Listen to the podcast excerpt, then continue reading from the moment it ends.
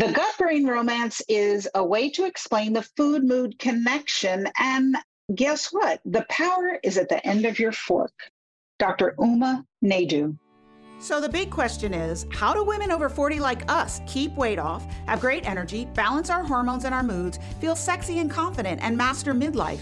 If you're like most of us, you're not getting the answers you need and remain confused and pretty hopeless to ever feel like yourself again. As an OBGYN, I had to discover for myself the truth about what creates a rock solid metabolism, lasting weight loss, and supercharged energy after 40 in order to lose 100 pounds and fix my fatigue. Now I'm on a mission. This podcast is designed to share the natural tools you need for impactful results and to give you clarity on the answers to your midlife metabolism challenges. Join me for tangible natural strategies to crush the hormone imbalances you're facing and help you get unstuck from the sidelines of life. My name is Dr. Kyrin Dunston. Welcome to the Hormone Prescription Podcast. Hi, everybody. Welcome back to another episode of the Hormone Prescription with Dr. Kyrin. Thank you so much for joining me today. We are talking food, nutrition, and mood today. Three of my favorite topics, maybe yours too. Who doesn't like talking about food, how it can be better, tastier, more nutritious, and support their health, and mood, how they can be happier, more joyful, and live an expanded life? We all want those things. And maybe we're not getting the nutrition information that we need at our doctor's offices because the truth is, over 80% of us doctors just aren't trained in nutrition. So you're kind of left to your own devices to try to figure it out, and that's just not cool. So, my guest today, who's a medical doctor trained in psychiatry, she's a nutritionist and a trained chef. She's going to help you put all the pieces together so you can eat the right diet that supports your body and your neurotransmitters and your mood and move towards the brilliant health that you deserve. She really has a unique background and perspective, and I love how she puts all these pieces together. So I'll tell you a little bit about her and then we'll get started. Dr. Uma Naidoo is a Harvard trained psychiatrist and nutritionist, professional chef, and nutritional biologist, and the author of the national and international bestseller, This is Your Brain on Food. Michelin starred chef David Bouley described Dr. Uma Naidoo as the world's first triple threat in the food and medicine space, as the nexus of her interests have found their niche in nutritional psychiatry. She founded and directs the first and only hospital based nutritional psychiatry service in the USA. She's the director of nutritional and metabolic psychiatry at Massachusetts General Hospital and director of nutritional psychiatry at the MGH Academy while serving on the faculty at Harvard Medical School.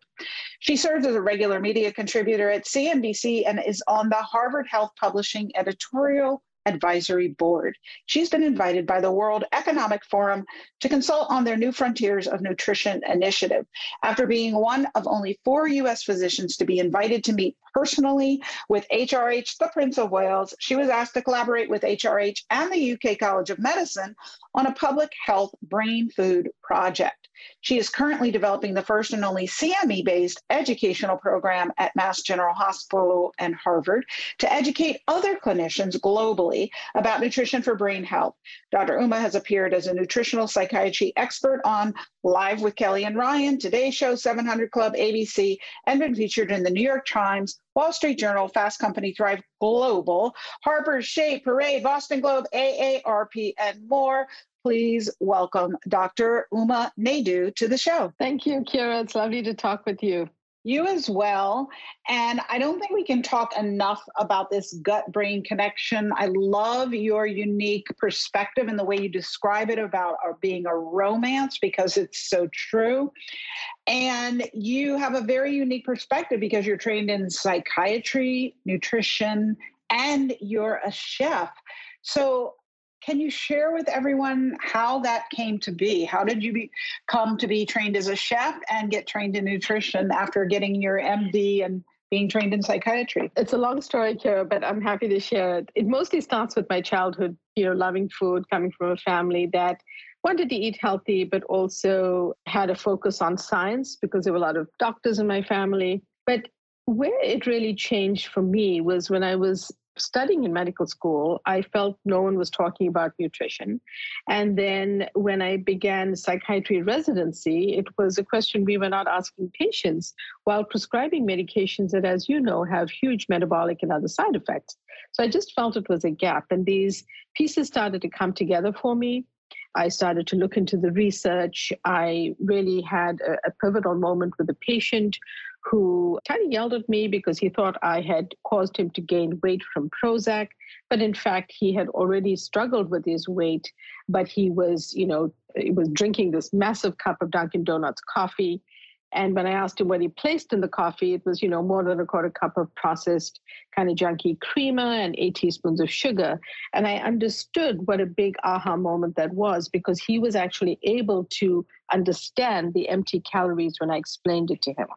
And I understood, therefore, that one had to really understand, interpret this information in order to make a change in someone's behavior. Because when he understood that these empty calories were causing him to gain weight even before he'd eaten breakfast, he realized how powerful that was. My training in being a professional chef was largely related to my love for food, but Julia Child was my food hero.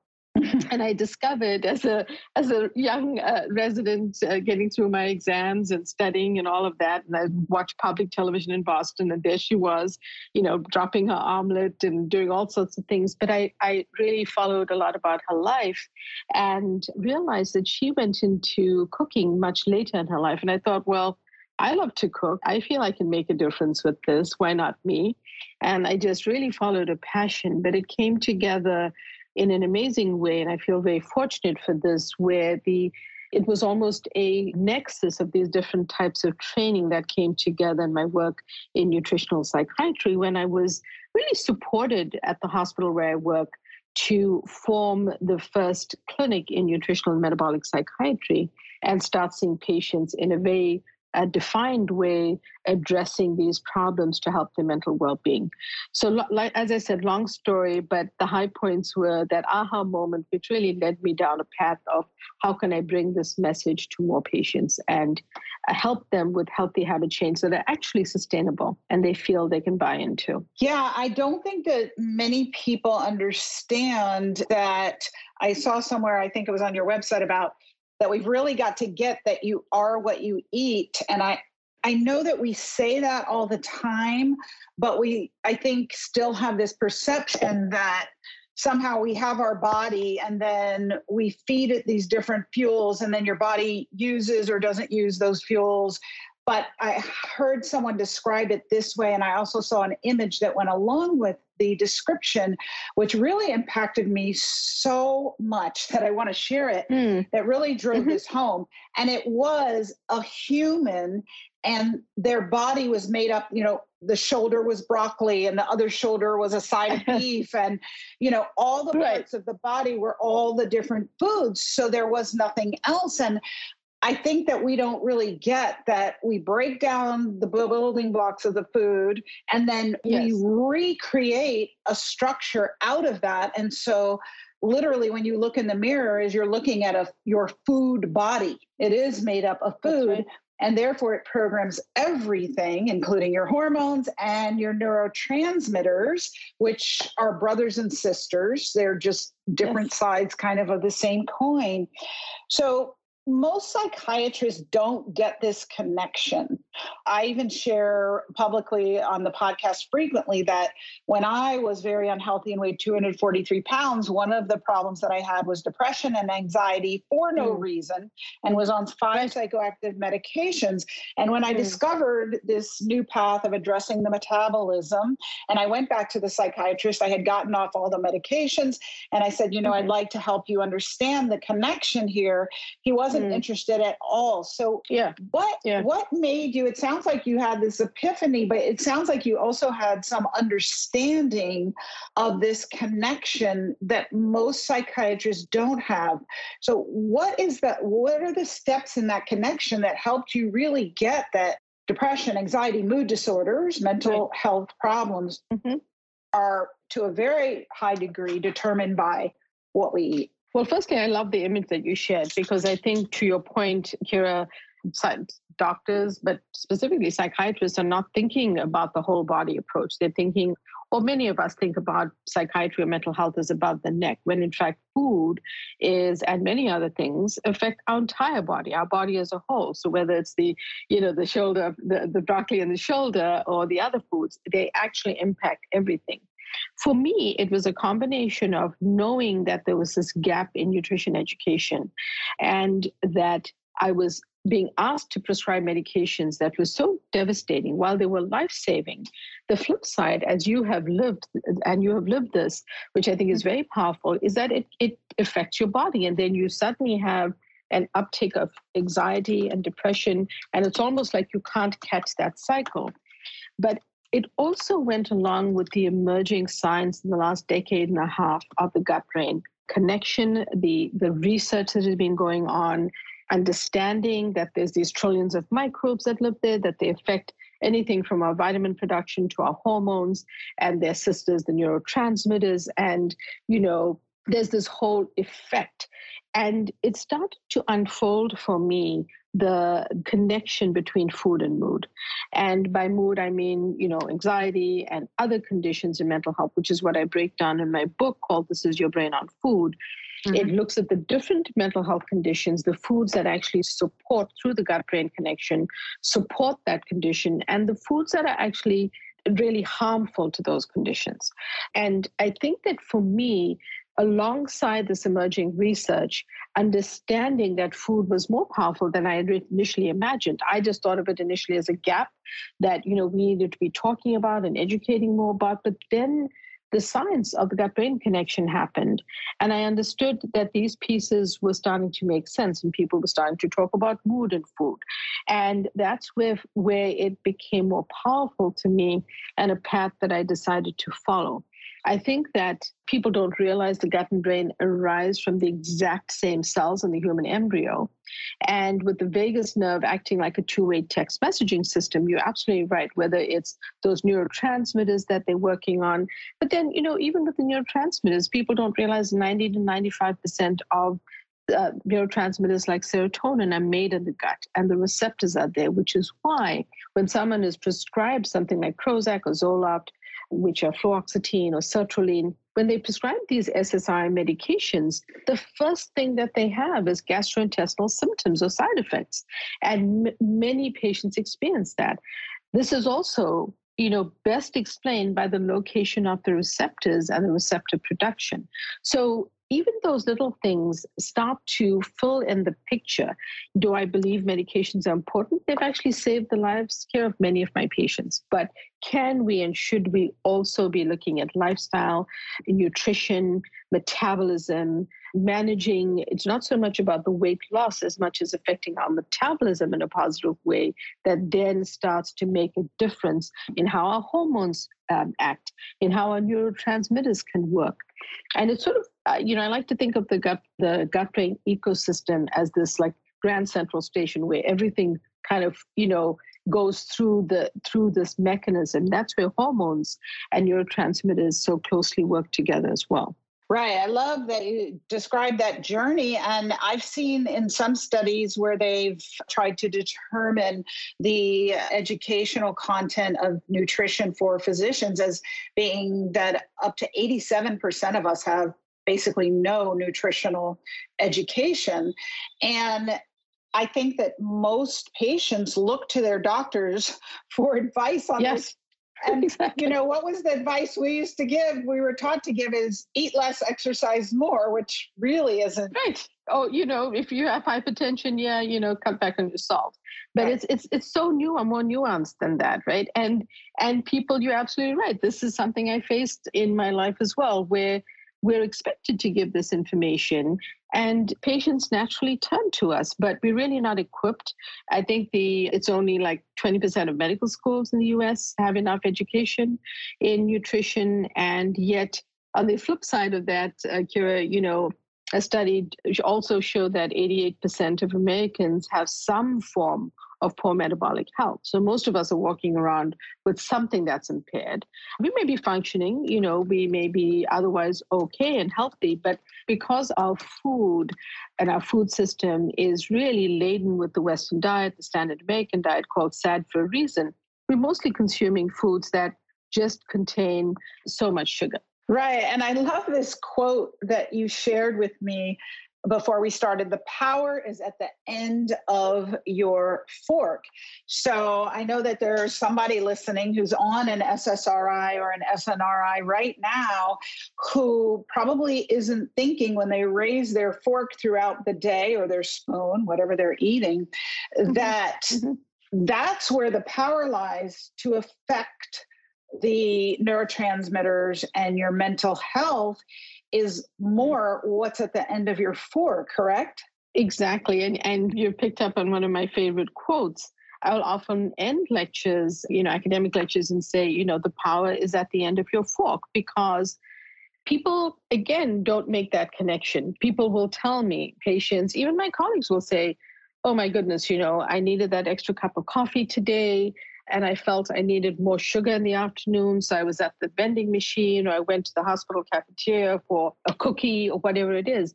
But they don't put that connection together with what they've eaten, what they've eaten in the last 24 hours, or even their pattern of eating.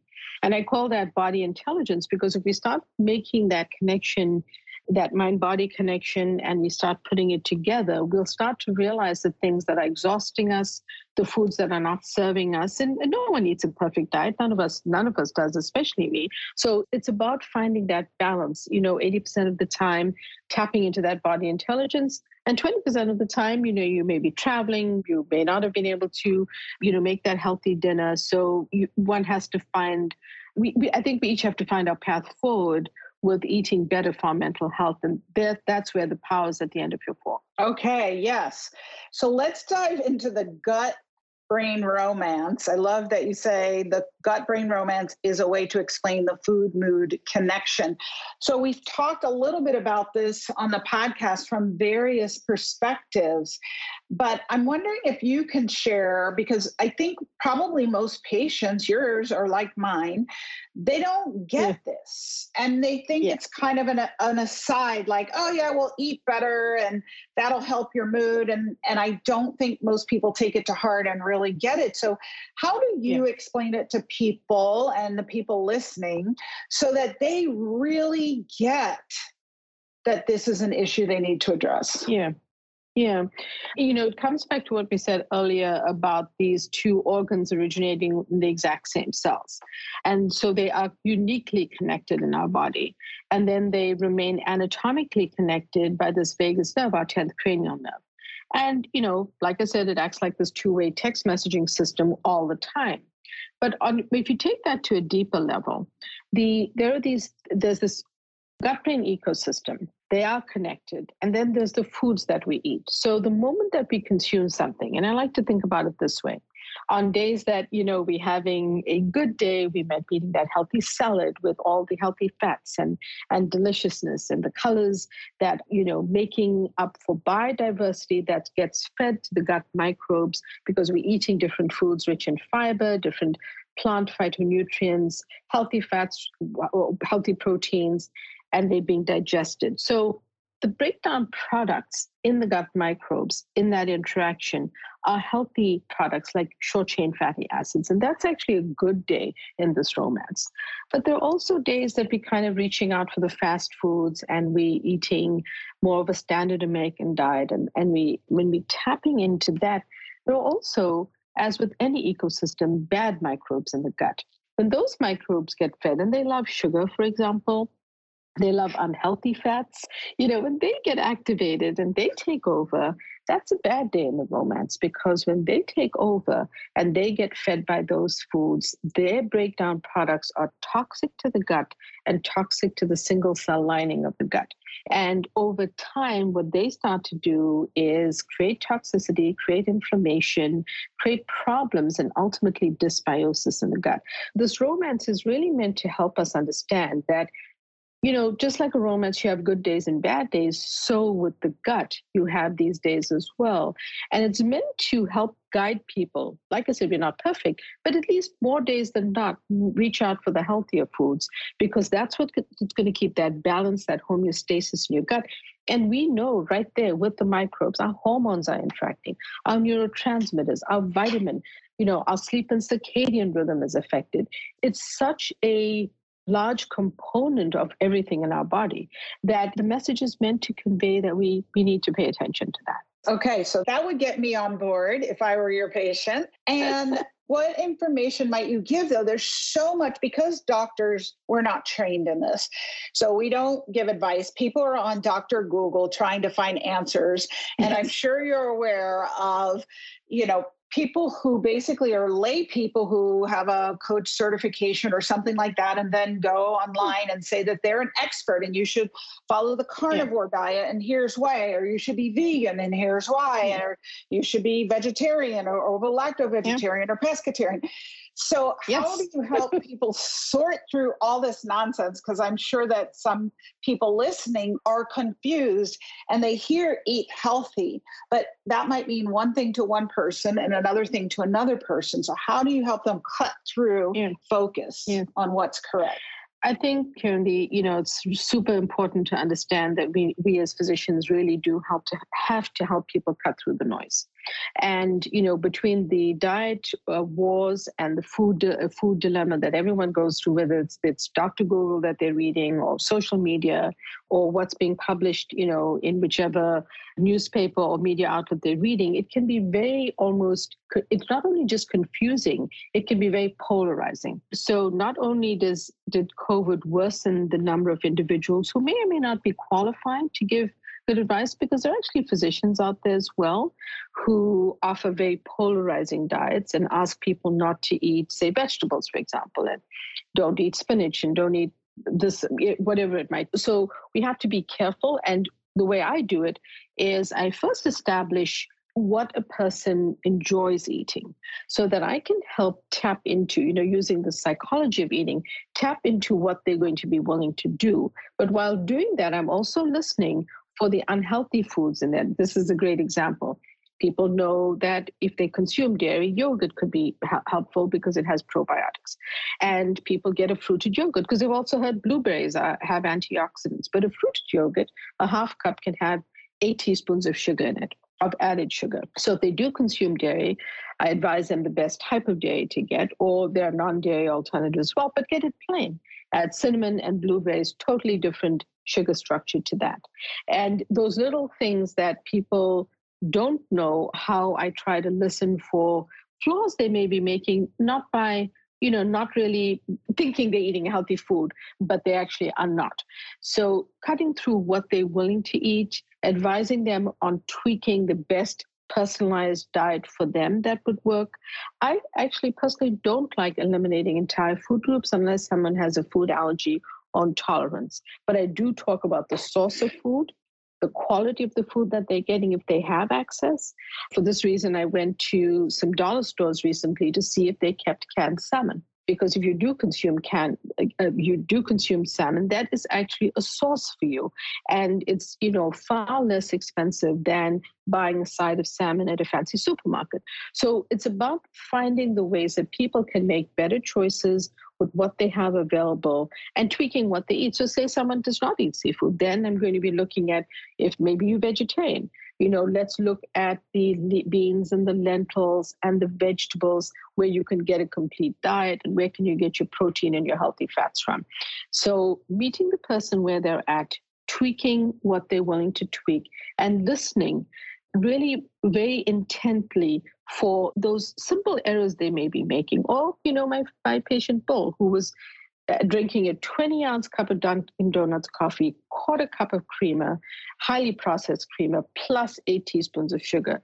That taught me early on a simple thing that you can change. And I think it's finding a couple of habits that someone can change one at a time so that they can sustain it and build it into their lifestyle. I love that you also say spices are the hidden secret in your kitchen pharmacy. And maybe that comes from your unique training as a chef because you know how to work with spices. Oftentimes, when I'm asking people to increase what I say, increase your vegetable vocabulary, because most of us eat from the same vegetables, and they say, well, it tastes terrible because, you know, they're just steaming bok choy by itself and they don't like the taste how do you help and i'm sure in your book that you have out and then also the one you have coming up is working with spices and teaching people how to make flavorful healthy foods part of what you are an advocate for I love food and I don't like the fact that people assume healthy food has to taste terrible.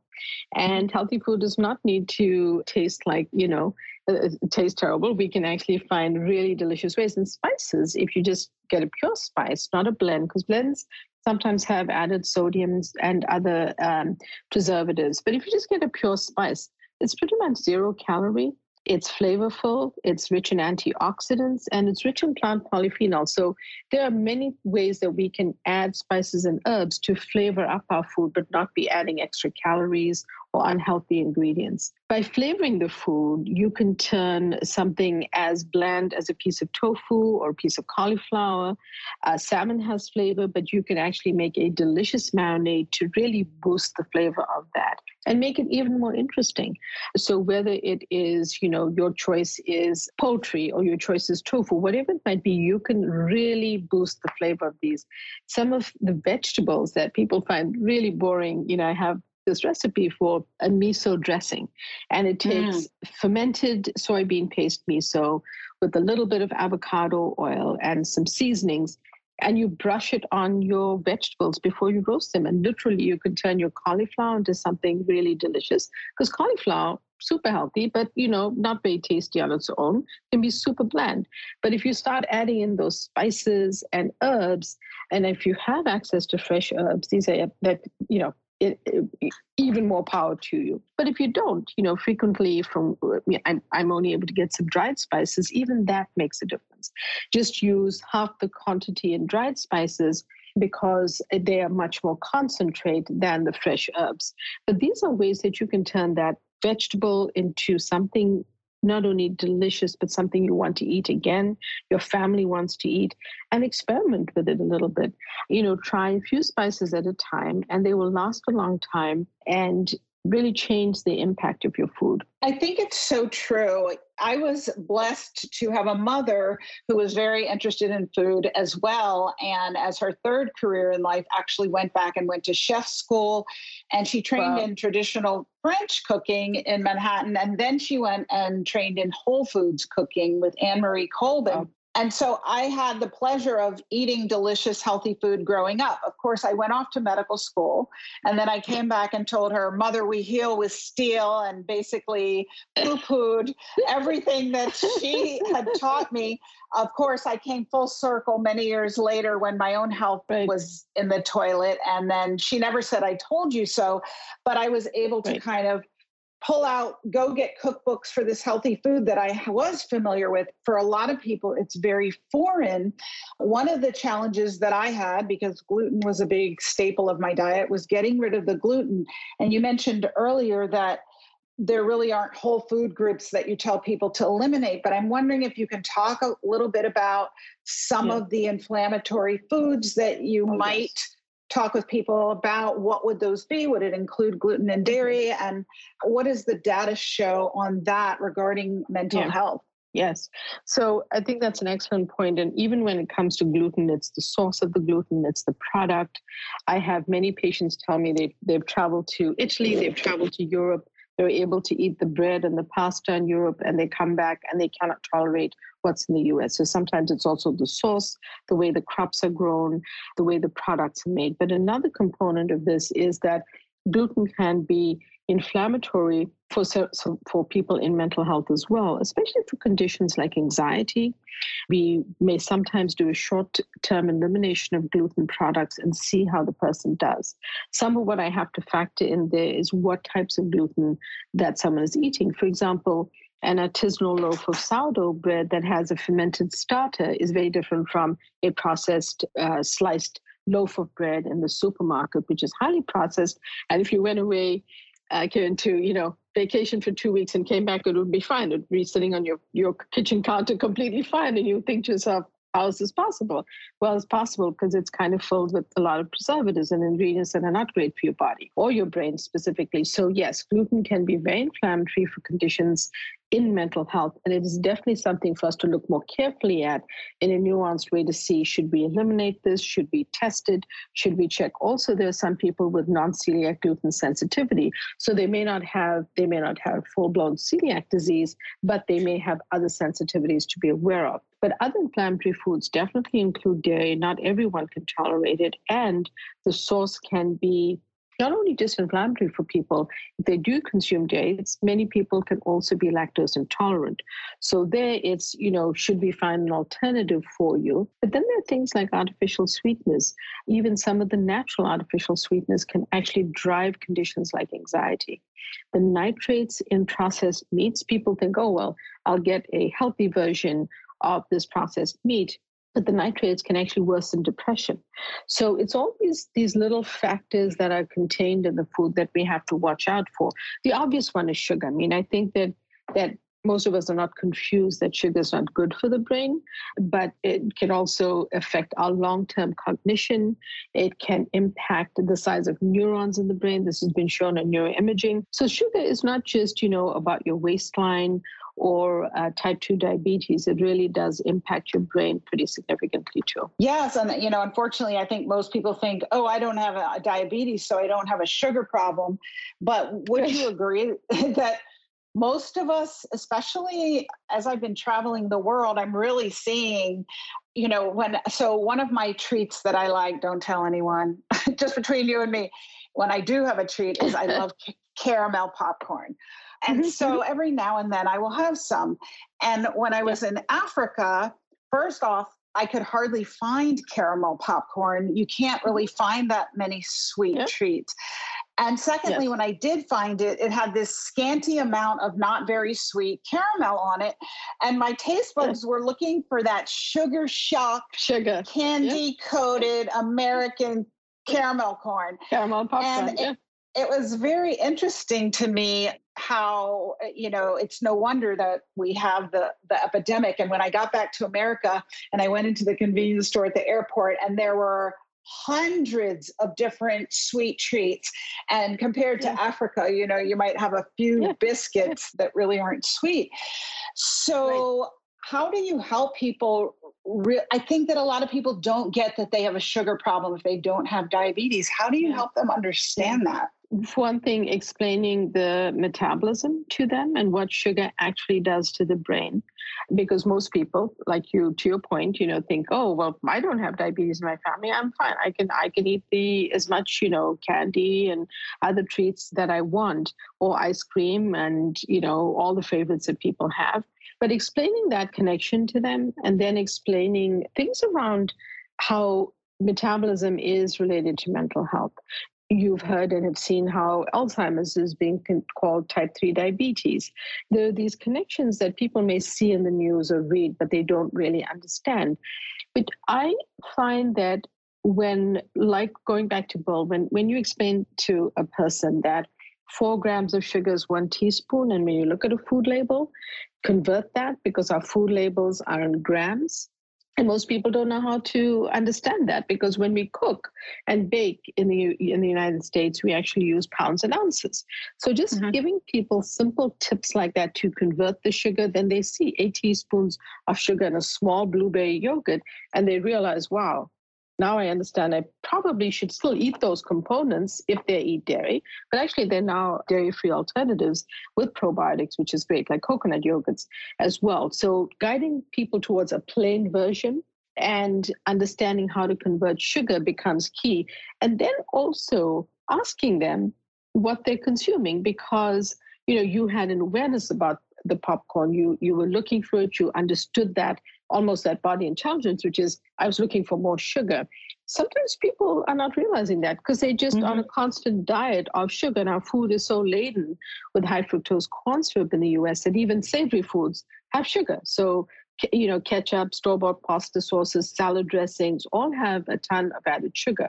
So I think number one, you have to bring it to someone's awareness. And that can be a challenge because someone may not, a person may not realize they are so relying on the sugar. Even our fast food french fries in the United States have sugar added.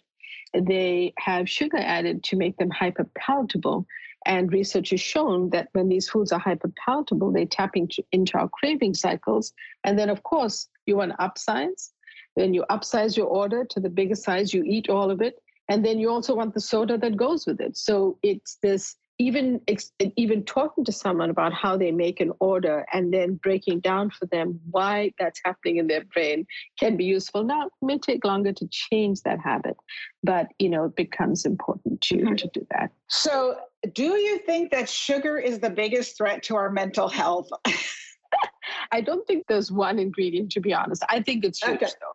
I think it's huge because i have literally seen people come gently I've seen two things. I've seen people suddenly give up sugar and become panicked, like develop anxiety, and because their body is really withdrawing from the sugar. But I've also seen people do it gently, almost like you would do a detox protocol, you know, with alcohol, if you were treating someone in a hospital. Bringing them slowly off sugar and seeing the positive effects on their mental health are hugely powerful. Definitely. I remember reading a book uh, when I was younger from my mother's bookshelf. Again, my mom was ahead of her time called Sugar Blues. And the guy hmm. described his journey from being overweight oh. and having myriad health problems and depression to getting wow. off sugar and his miraculous cure.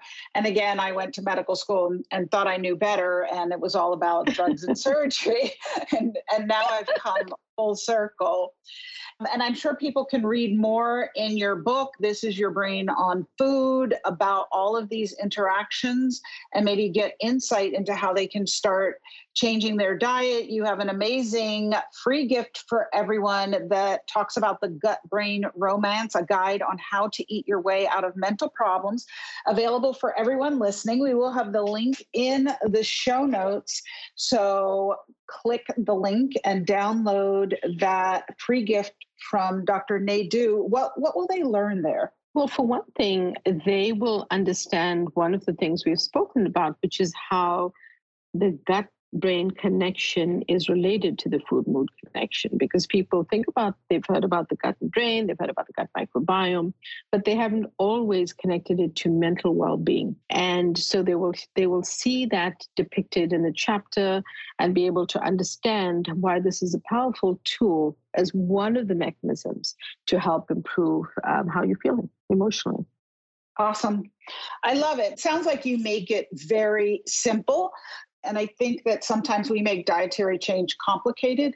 So I hmm. appreciate mm. that you make it simple. Dr. Naidoo, this has been a great conversation. I love that you are integrating all these aspects of mental health, food preparation, nutrition into easy to access and implement tools for everyday people, because uh, that's what all of us are.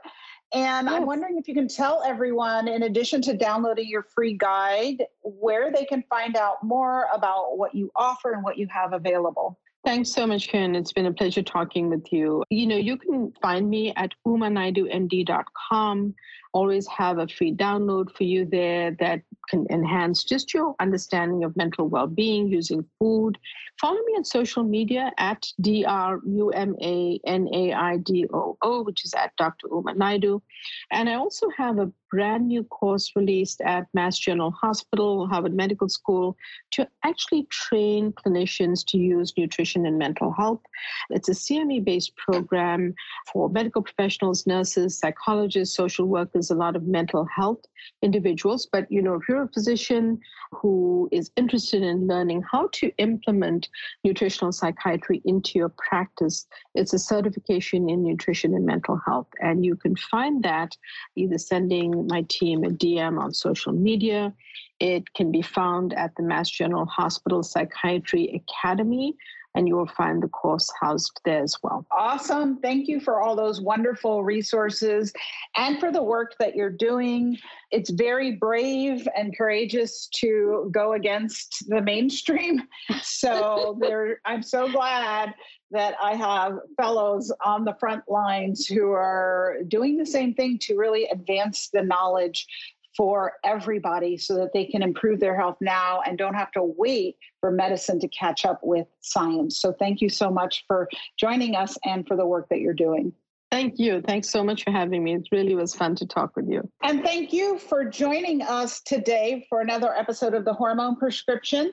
I hope that you loved Dr. Naidoo's discussion as much as I did, and that you will go download her free guide and get started download her book, Your Brain on Food, and start to make some changes that can move your health and your hormones into the positive direction that you deserve.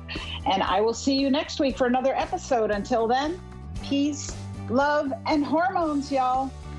Thank you so much for listening. I know that incredible vitality occurs for women over 40 when we learn to speak hormone and balance these vital regulators to create the health and the life that we deserve. If you're enjoying this podcast, I'd love it if you'd give me a review and subscribe. It really does help this podcast out so much. You can visit thehormoneprescription.com where we have some free gifts for you, and you can sign up to have a hormone evaluation with me on the podcast to gain clarity into your personal situation. Until next time, remember take small steps each day to balance your hormones and watch the wonderful changes in your health that begin to unfold for you. Talk to you soon.